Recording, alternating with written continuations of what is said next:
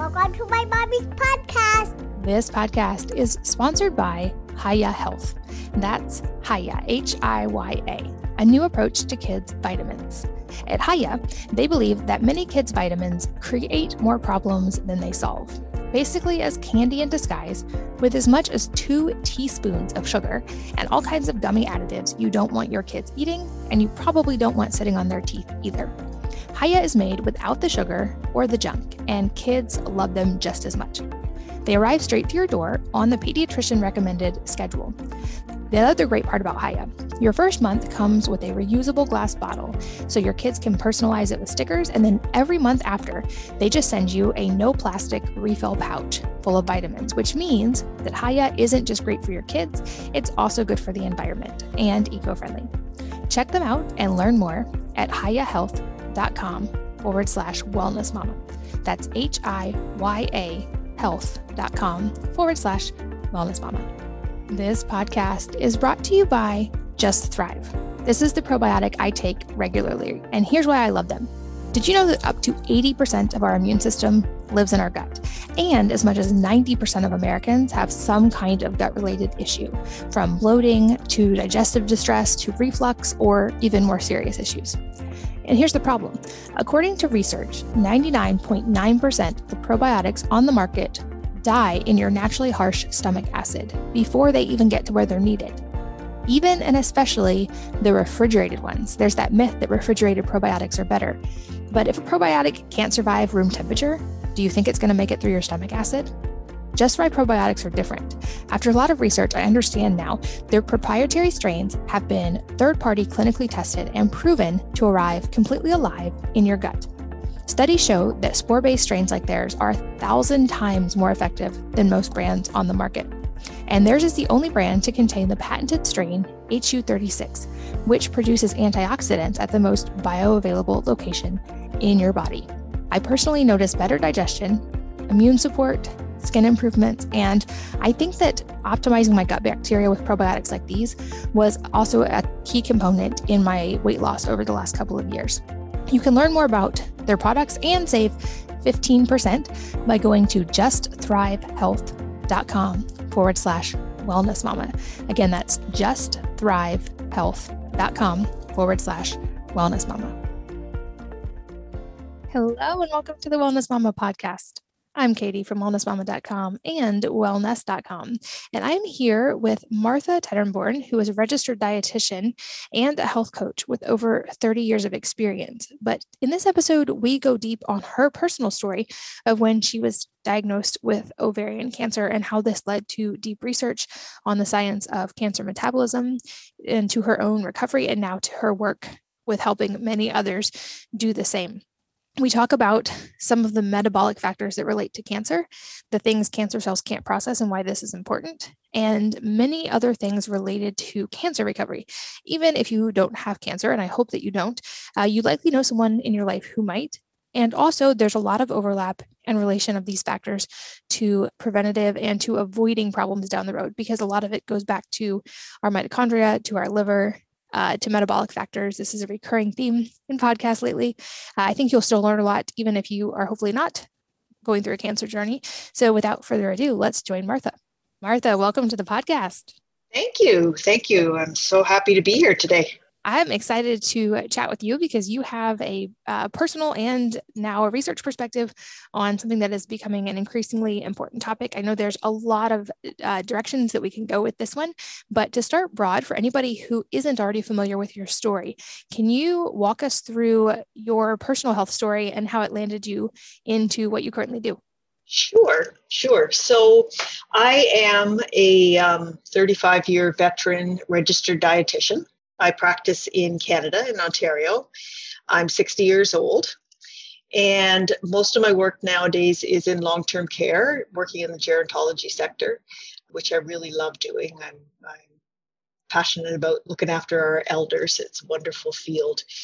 But my personal story I trained in the 1980s, which is when the sort of the low whole low fat paradigm was cutting edge research, and that's how I practiced for about my first 25 years. But then I, over time, came to realize that there was perhaps some more successful ways to approach wellness using a more um, low carbohydrate, healthy fats, whole food sort of approach to nutrition.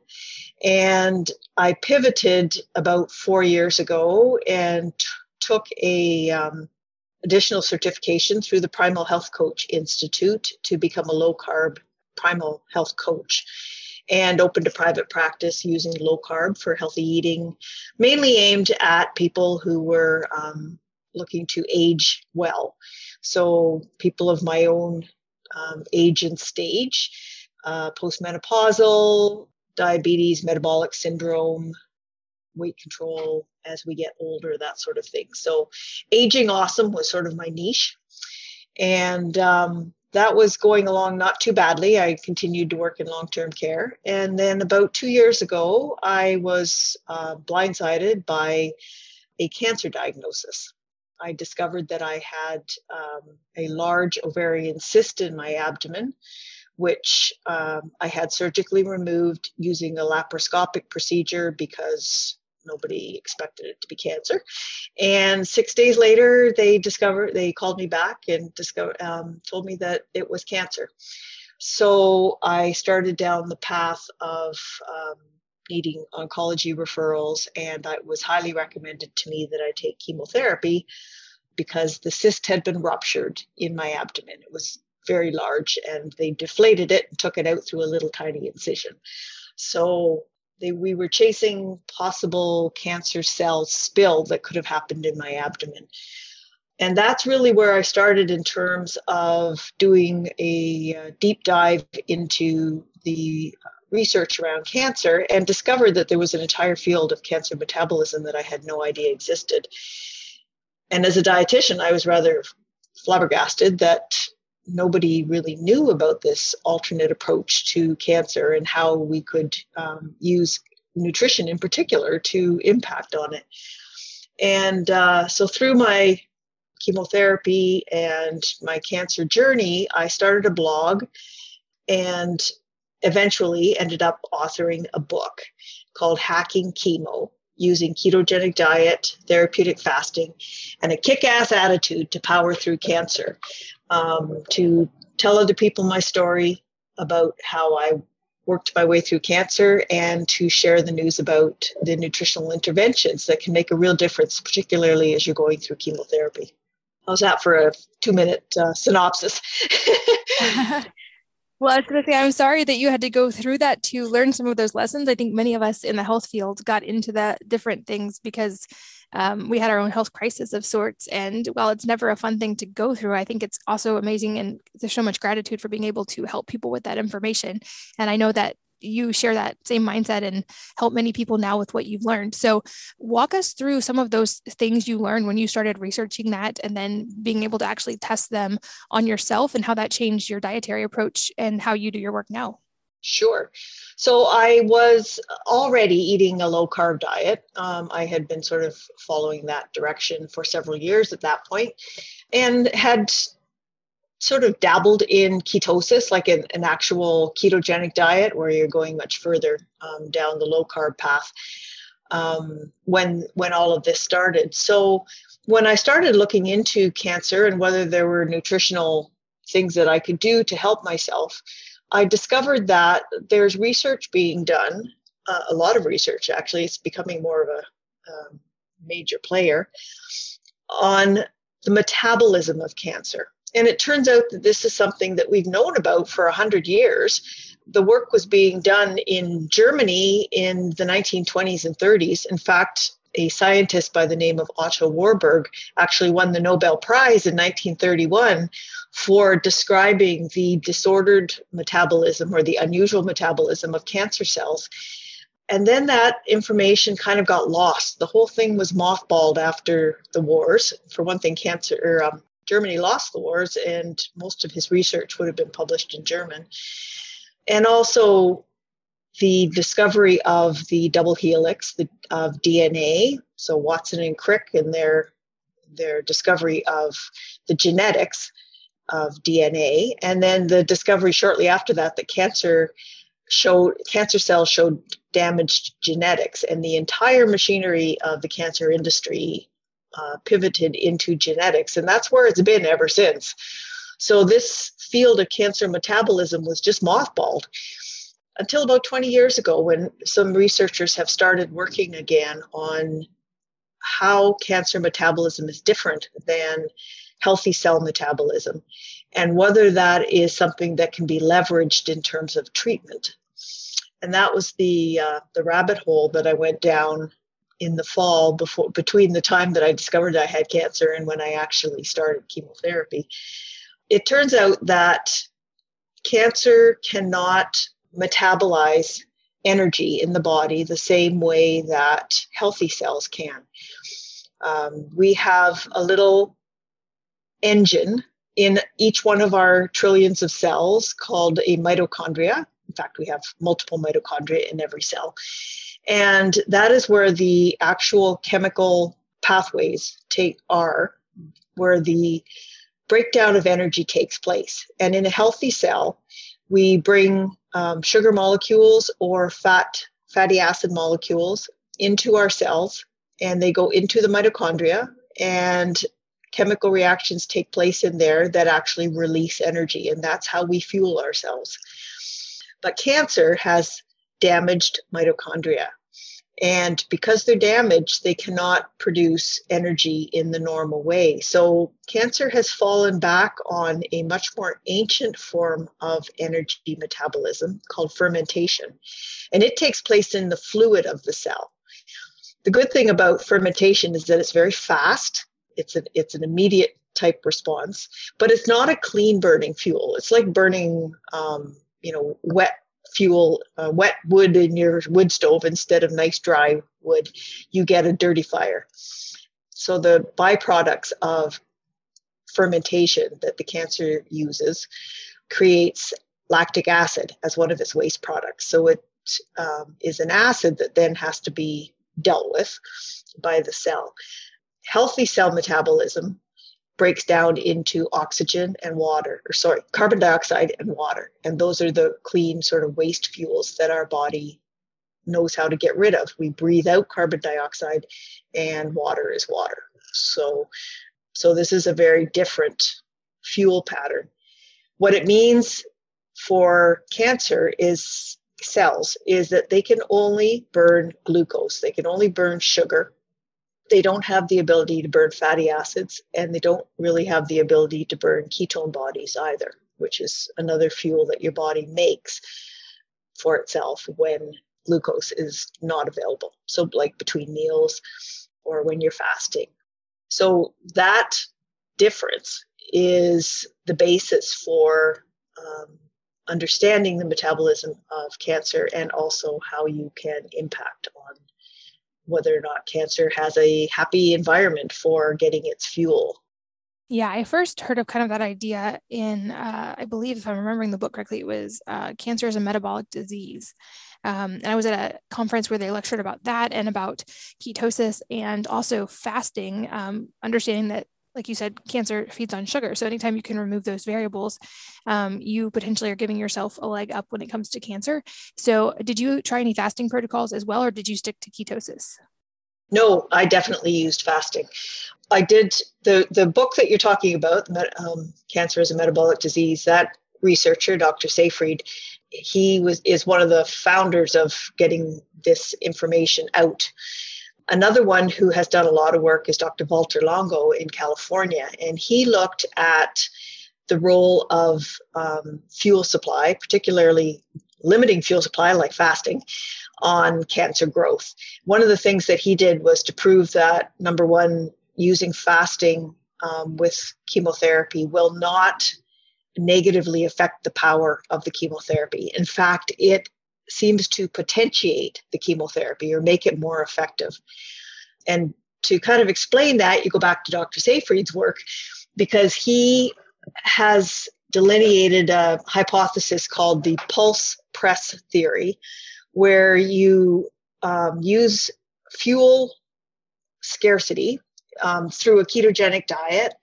So, in other words, you, you drop your carbohydrate intake super low and that drops the level of insulin in your blood super low. And those things make it very stressful for cancer cells because they can't get the fuel that they need and they can't get the growth factors that they want in order to be able to grow. And the reason that that stresses them so badly is because of one of the hallmarks of cancer which is that cancer has no ability to turn itself off. So cancer cells are permanently in a growth phase. They don't have the ability to downregulate and um, take care of themselves by becoming sort of quiet or um, downregulated is the best term for it, I guess. So when you when you remove the fuel supply and the growth factors, the cancer cells are very stressed. He calls Thomas Seyfried calls that the press, which is the the pressure or the, the stress that you're putting on the cells. And then while they're in that stressed position, you pulse them or you hit them with something that is going to cause damage or hopefully death of the cancer cells. And that would be something like chemotherapy or radiation or high dose vitamin C or hyperbaric oxygen, or there's a variety of different treatments that provide the pulse.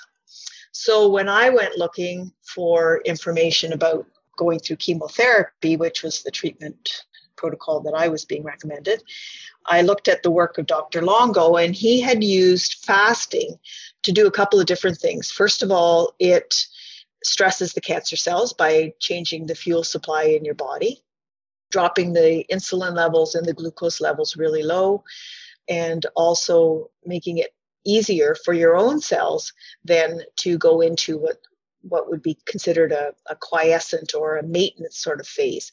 And our bodies do that naturally. That's an evolutionary um, survival mechanism that our healthy cells can just downregulate into a quiet mode and wait for the next fuel supply to come along. Um, if we hadn't been able to do that, we would have all died on the savannah, right? So he he proposed that by fasting we can make our healthy cells quiet down we can stress the cancer cells, and therefore the chemotherapy will be more effective on the cancer cells. But what's really cool, and what I discovered as being absolutely effective, is that when your healthy cells are in this quiet, down regulated mode, the chemotherapy doesn't affect them the same way.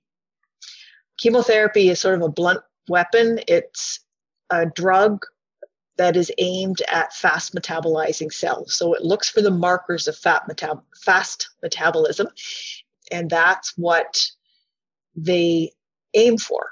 So cancer will stand out on the landscape like it's got a big red flashing light on it if everything else around it has quieted down. And that seems to be what happens. In most adults, we don't have very much growth happening. We are in a maintenance phase because we're through our growth phases like childhood and adolescence and pregnancy and so on. So there's only a few parts of our body that are still actively growing. Things like our hair follicles are constantly growing and putting out new tissue, which is why hair follicles tend to be one of the ones that is affected by chemotherapy. And so you lose your hair. And that happened to me. And your your bone marrow, where your body produces all of the blood components like red blood cells and the immune system and platelets for clotting and all of those different blood factors. They're created in your bone marrow, and that is another area of rapid growth. Um, so that gets affected by chemotherapy as well. And then the third area where we tend to have a lot of growth is the lining of our digestive tract. So everything from your mouth to your anus is one big tube and it's lined with very specialized cells, but they're constantly growing and replacing themselves and sloughing off. And so there's rapid growth there as well. And that becomes an area that is often very negatively affected by chemotherapy. So by making all of those areas um, quieter, the chemotherapy seems to spare your healthy cells while being more effective on your cancer cells. So that was how fasting has this almost magical property of being able to, uh, I called it my superpower, to be able to make the, the chemo less, the side effects of the chemo less onerous. Yeah, I think that's the the really important point and and an important approach with yours as well is that you're not advocating that there's not a place for conventional cancer treatments at all. In fact, you're saying this is synergistic with them. That if you're going to do these treatments, there are ways you can help protect, like you said, to protect your healthy cells and also make the treatments more effective. And um, you're right, I've had Walter Longo on here as well, and he's talked about that. And also doctors like Dr. Daniel Pompa have done um, some work around that as well. From your research, what do you what did you find about it as a potential? I know we can't say preventative, but like a way to help keep the body in a state of health to hopefully avoid cancer in the first place, and or how are you using that now post cancer? I wouldn't ever say that this in particular is preventative. That would be presumptuous and it's not supported by evidence. I, I truly believe that a ancestrally based whole foods um, approach to, to diet or nutrition will keep you in the healthiest possible place both in terms of cancer in terms of your immune system which also helps in terms of cancer and in terms of your like awesome enjoyment of life right? So that's kind of where i think a healthy not a keto diet but a lower processed foods, whole food based, mixed diet that includes animal products and vegetables and healthy fats and minimal amounts of processed food. Um, and that includes um, sugars and that especially includes uh, hydrogenated or industrially produced vegetable oils. So if you can stay away from those things and nourish your body with food that is the kind of thing that our ancestors ate, then you can certainly work your way towards preventing a lot of illness, in, I think, including probably cancer. But I used a strict keto diet through my cancer treatments. So that was about five or six months. I stayed in ketosis that whole time. I had no cheats. I had no alcoholic beverages. I didn't use anything that I didn't feel good about during that time. And then for 72 hours around each chemotherapy treatment, I was um, fasting using, and it was a supported fast using coffee and tea and um, water and club soda and bone broth, a moderate amount of bone broth to get me through 72 hours. Um, which was about 36 hours prior to my chemotherapy and about 24 hours after. By doing that, I downregulated my healthy cell metabolism and protected my GI tract. And what I found was that I made it through six chemotherapy treatments of a sort that usually produces a fair bit of nausea and really knocks can knock people down. And I came through it in an amazing shape. I never once had significant nausea to the point where I couldn't eat. I never had any throwing up.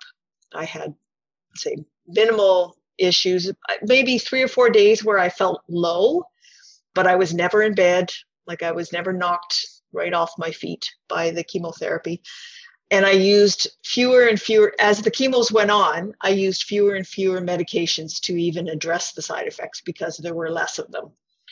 And that's the opposite to chemo, because normally with chemotherapy, it's cumulative. So each treatment is a little harder than the one before. And I actually found it was the opposite, that they became easier as I went along in terms of needing less and less preventative medications to deal with the side effects.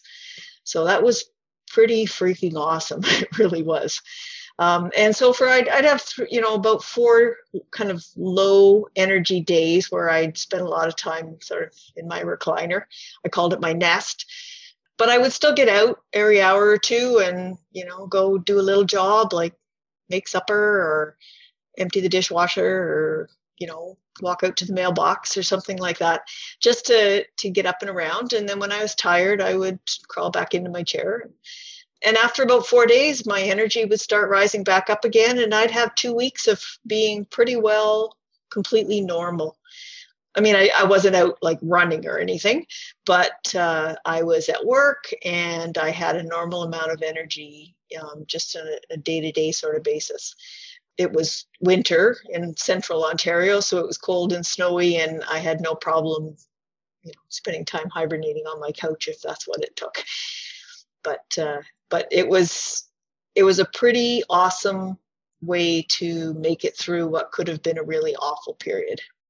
Yeah, that's phenomenal and definitely different than most experiences you hear for people. Um, what about you mentioned briefly the liver component of this, and it seems like that liver health and mitochondrial health are big common factors when it comes to any chronic disease, and we're learning more and more also when it comes to things like cancer.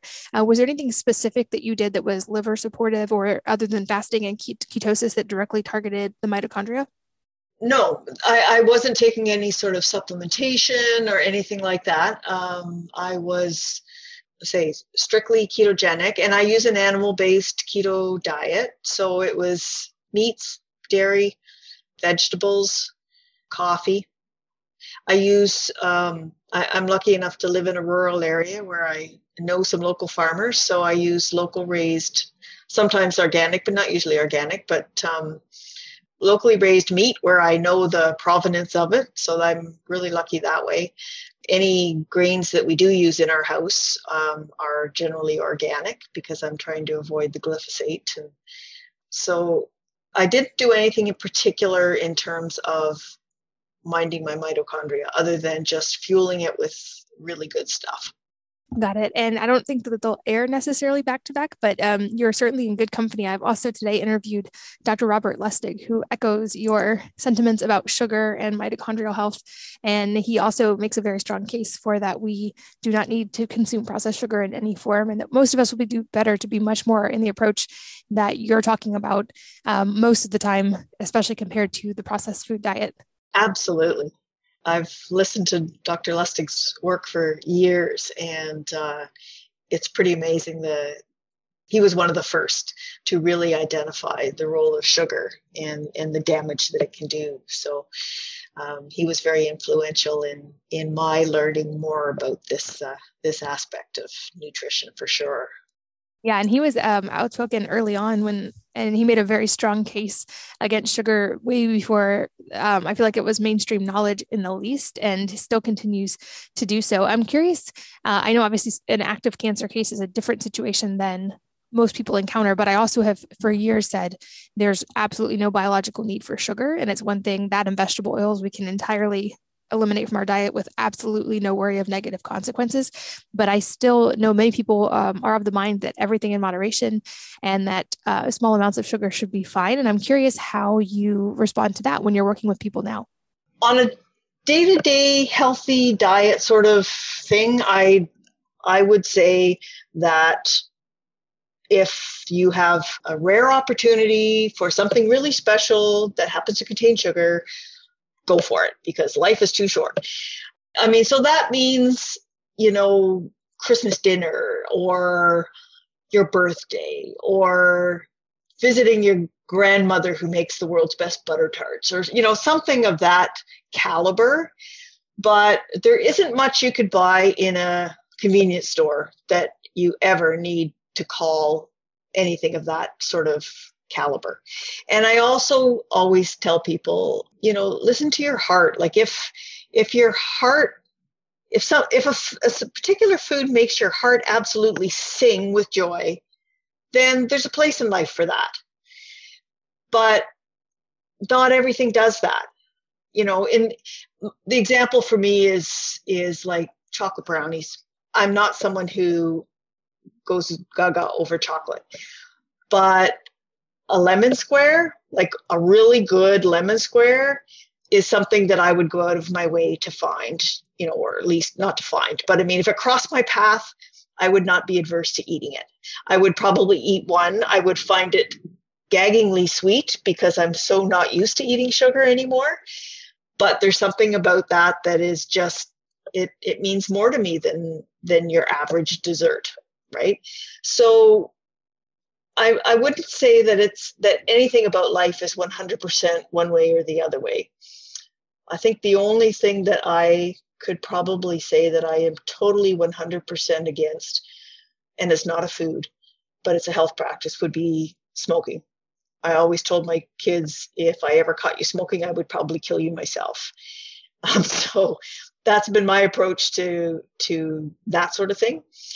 But I think what you do 80 or 90% of the time is more much more important than what you do 10% of the time. And life is too short to not experience it.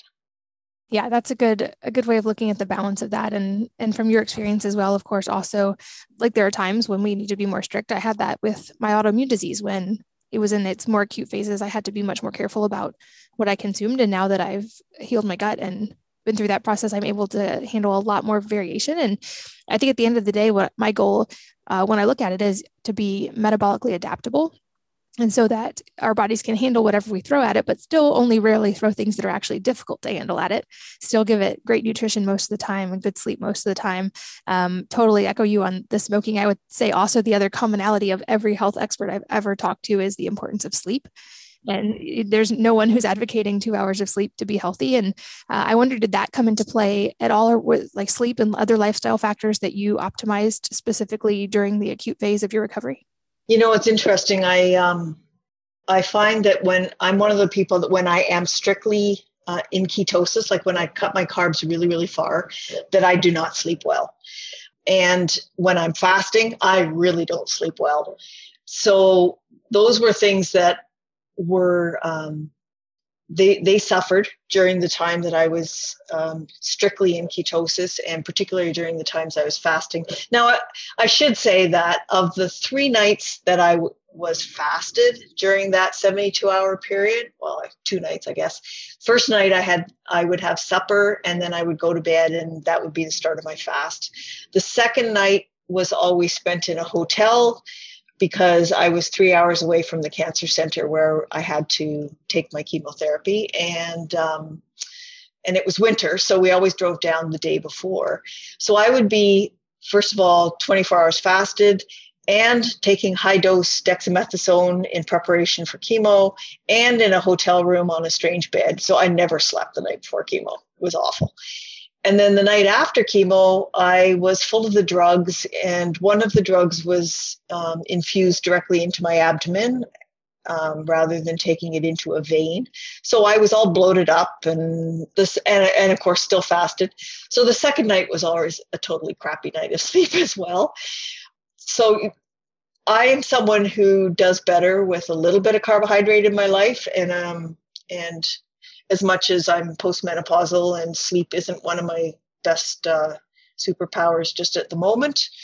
I am getting much better with that. And I've discovered for myself that if I eat low carb during the day and I have a little bit of carbohydrate with my supper or into the evening, that I tend to sleep better. So I highly, highly value good sleep, always have.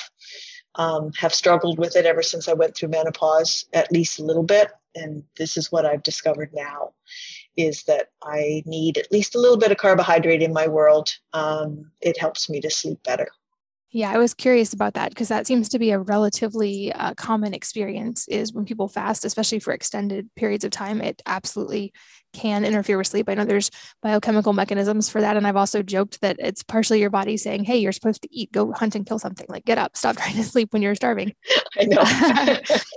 that's a real that's a really good way to think about it. um, but it's also, I think, uh, anytime we talk about you know fasting especially in relation to women i always get a little bit of pushback. And i think this is an excellent example of a time when the benefits of fasting absolutely outweigh any potential risk when you're talking about something as serious as cancer. But I think um, it's one of those things, you know, work with a practitioner that you know and that knows your medical history. But I think it can be a valuable tool um, for people depending on their hormones and their history. Certainly not during pregnancy or nursing or any of those phases, but it was beneficial to me as well. And um, yeah, I was curious how you mitigated the lack of sleep because that is that does seem to be the common factor that people run into, especially on extended fast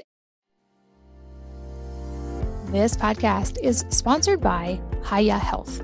That's Hiya, H I Y A, a new approach to kids' vitamins. At Hiya, they believe that many kids' vitamins create more problems than they solve, basically, as candy in disguise, with as much as two teaspoons of sugar and all kinds of gummy additives you don't want your kids eating, and you probably don't want sitting on their teeth either. Hiya is made without the sugar or the junk, and kids love them just as much. They arrive straight to your door on the pediatrician recommended schedule. The other great part about Hiya, your first month comes with a reusable glass bottle, so your kids can personalize it with stickers, and then every month after, they just send you a no plastic refill pouch full of vitamins, which means that Hiya isn't just great for your kids, it's also good for the environment and eco friendly. Check them out and learn more at hiyahealth.com forward slash wellness mama. That's H I Y A health.com forward slash wellness mama. This podcast is brought to you by Just Thrive. This is the probiotic I take regularly, and here's why I love them. Did you know that up to 80% of our immune system lives in our gut? And as much as 90% of Americans have some kind of gut related issue, from bloating to digestive distress to reflux or even more serious issues. And here's the problem according to research, 99.9% of the probiotics on the market die in your naturally harsh stomach acid before they even get to where they're needed. Even and especially the refrigerated ones. There's that myth that refrigerated probiotics are better. But if a probiotic can't survive room temperature, do you think it's going to make it through your stomach acid? Just Thrive probiotics are different. After a lot of research, I understand now their proprietary strains have been third party clinically tested and proven to arrive completely alive in your gut. Studies show that spore based strains like theirs are a thousand times more effective than most brands on the market. And theirs is the only brand to contain the patented strain HU36, which produces antioxidants at the most bioavailable location in your body. I personally noticed better digestion, immune support, skin improvements, and I think that optimizing my gut bacteria with probiotics like these was also a key component in my weight loss over the last couple of years. You can learn more about their products and save 15% by going to justthrivehealth.com forward slash wellness mama. Again, that's justthrivehealth.com forward slash wellness mama. And another point there as well, like you mentioned, you were strictly in ketosis during your acute recovery phase, but for women especially, there we do tend to have a need to carb refeed. So even if people eat a ketogenic diet most of the time or stay relatively low carb, um, it seems like female hormones actually do better when occasionally we cycle and consume more carbs and more calories so the body doesn't downregulate. Has that been your experience as well? Yeah, I mean, right from the get go, you know, five, seven years ago when I was starting to get into this, metabolic flexibility was the the great holy grail of what we were trying to do like to be able to be not 100% sugar burners but to have the flexibility to burn fatty acids and ketone bodies and um, and you know be able to use it all. So people who have absolutely zero carb and more power to them if that's what works for them but i think you can go too far the other way so that you are you're not metabolically flexible but it's in the other direction you know like you don't have the ability to then eat something carby, you know, whether it's because of your gut microbiome having changed with um, avoiding it for so long, or whether it's mitochondrial downregulating of, of metabolic pathways, because we do we do just sort of reabsorb and break down the the parts of our body that we don't use. So I go for metabolic flexibility, and I think there's it's not moderation in all things like most dietitians would describe, but I think there's a place in life for for getting nourishment from your food, but also getting joy from your food. And so you need you need to have the ability to have the occasional lemon bar if that's what if that's what brings you joy without having to pay the price of you know gut pain and diarrhea and whatever other awful things might happen um, I'm also curious if you had any specific approach to protein consumption during that time, because certainly walter Longo talks about like the protein sparing fasting mimicking diet. Um, there's some controversial opinions and research on both sides as far as if too much protein consumption can kind of create that negative thing with mTOR and potentially increase growth. So were you monitoring protein at all, or was were you just focusing mainly on keeping sugars and carbohydrates low during that phase? Yeah, no, I I wasn't keeping my protein intentionally low.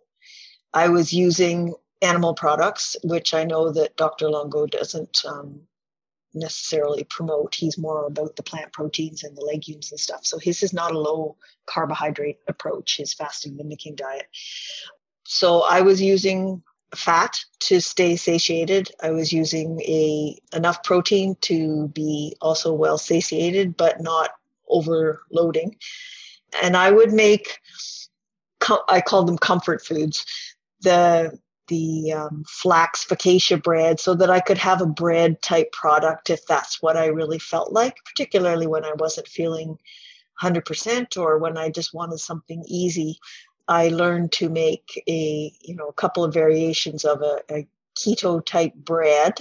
Um, one in particular because constipation was a real problem with the um, steroids that you have to take right around chemotherapy time and the chemo drugs themselves um, and three days of fasting you can get into some serious constipation problems. So i had taken my basic flax almond meal type focaccia bread recipe and pumped it up to max fiber using psyllium and, and flax meal and made a focaccia bread. So that became something that I used a couple of slices of every day as a, a fiber source to help keep myself um, from getting constipated. And that worked really, really well. So I wasn't taking a lot of protein at every meal, and I wasn't actively working on keeping it really low. I would go with what my body felt like at that particular time and make choices from within the spectrum of keto foods. And that say that included some keto versions of comfort foods for me, which was say bread products and granola, a low carb granola that I could have as sort of a cereal meal if I felt like I needed something like that. Got it. And I know you have um, some specific recipes like that in your book. Um, definitely will make sure that's linked in the show notes for any of you who this is relevant. Even if you're just looking for really great keto recipes, those are in there as well. Um, I think we probably already actually touched on a couple of them, I would guess, uh, in this interview already. But I love to ask, especially when someone has a very specialized area of research like you, um, if there are any other things that are commonly misunderstood or not understood about your area of research. Um, yeah, well, the big one is that cancer is a metabolic disease, um, that cancer has this metabolic defect, and that it's something that, that you can leverage by how you fuel your body, um, and that you can have an impact on the environment that your cancer is trying to thrive in and to make it uncomfortable for the cancer. The cancer specialists that I dealt with weren't aware of that. Cancer dietitians aren't aware of that it literally hasn't got the information hasn't got out there yet. They're still operating on the old paradigm. So, I mean, that's one thing, that's one of the reasons I wrote the book is that I want to help people to understand that there is something that's very powerful that you can do for yourself um, that will make a big difference to your cancer journey. So that that's one major misconception or something that you know people just don't seem to to understand. And i guess i also want people to know that that we we need to advocate for our own health that when you get a cancer diagnosis many people are just overwhelmed because of course it's the big c word and they feel like they're they're victims. They feel like they're powerless and they just kind of go into an appointment with a specialist going okay tell me what to do. And and if we if we give away our power like that then we don't have the ability really to help ourselves. So i i really want people to understand that we are powerful that nobody knows your body as well as you do yourself. No expert no doctor no nobody. And so you really have to be your own best advocate or if you know if you're dealing with a an aging parent or a child or even a spouse if they are someone who needs that help that you can advocate for them. Yeah, I've said that um, several times on here that we are each our own primary healthcare provider, and um, certainly we should work with educated specialists, and that, that having them in partnership can be incredible. But at the end of the day, we are the ones choosing the inputs that are going into our bodies on a daily basis, and we can't outsource that. And I understand why it would be tempting to, and especially when it like like you said, something as big and as scary as this. But at the end of the day, when we give away that power or that responsibility, we also give away that power to change. That's right. And I think That's it's like a, a great inversion instead of with great power comes great responsibility. I always tell my kids with great responsibility comes great power. When you take the responsibility, that's where your power lies. Yep. Yep. Very much so. I called my blog, when I was starting, I called my blog Powerful Beyond Measure. And that's because that actually comes from a quote from Marianne Williamson. And the quote starts Our deepest fear is not that we are inadequate, our deepest fear is that we are powerful beyond measure. It is our light, not our darkness, that most frightens us. We ask ourselves, Who am I to be brilliant, gorgeous, talented, fabulous? Actually, who are you not to be? Right? So that's that perspective of like, I have this power. Don't be afraid of the power that you have within you particularly when it comes to a health crisis. Absolutely. And uh, another question I love to ask toward the end of interviews is other than your own, which I'm sure was impactful, if there was a book or a number of books that have had a profound impact on your life, and if so, what they are and why. This was a really hard question. you mean I have to just say one or two? But I guess in terms of my nutritional journey and my knowledge that way, probably the the first book that really kind of blew the top off my brain was Good Calories, Bad Calories by Gary Taubes, which was his first book about um, fats and carbohydrates and how we got so far off on the wrong path. I mean, it's like 460 pages of heavy, heavy reading, and he's got like 100 more pages of references. There have been easier books since then that tell the same story, particularly Nina Teicholz's book, um, The Big Fat Surprise. But uh, Good Calories, Bad Calories was the first one that that really started me down the path of understanding that that there were other ways to approach nutrition besides the one that I had learned in the 1980s and the one that is still being taught, unfortunately, in a lot of dietitian schools. In terms of my personal life, it wasn't really a it was hard to pin down a single book. So one of the things that really impacted me was a movie called What the Bleep Do We Know? Are you familiar with that movie? I'm not. Okay, so it came out a few years ago and it talks about how our perception it creates our reality. And it's a it's a very bizarre movie. I had to watch it several times. But the fact that we perceive things based on how our brain is working at the time. And one of the ideas about that is that you can change your inner perception and then everything around you changes. So it's similar to the ideas that are in something like The Secret or, you know, the idea of a universal love or energy that um, is all around us that we can either tap into or block ourselves off from based on what's going on inside our own brain. And it started me down that path of understanding that even more that we really do control our own reality and that things like gratitude and um, and positivity will create a world where there is more gratitude and positivity like it, it breeds unto itself sort of thing.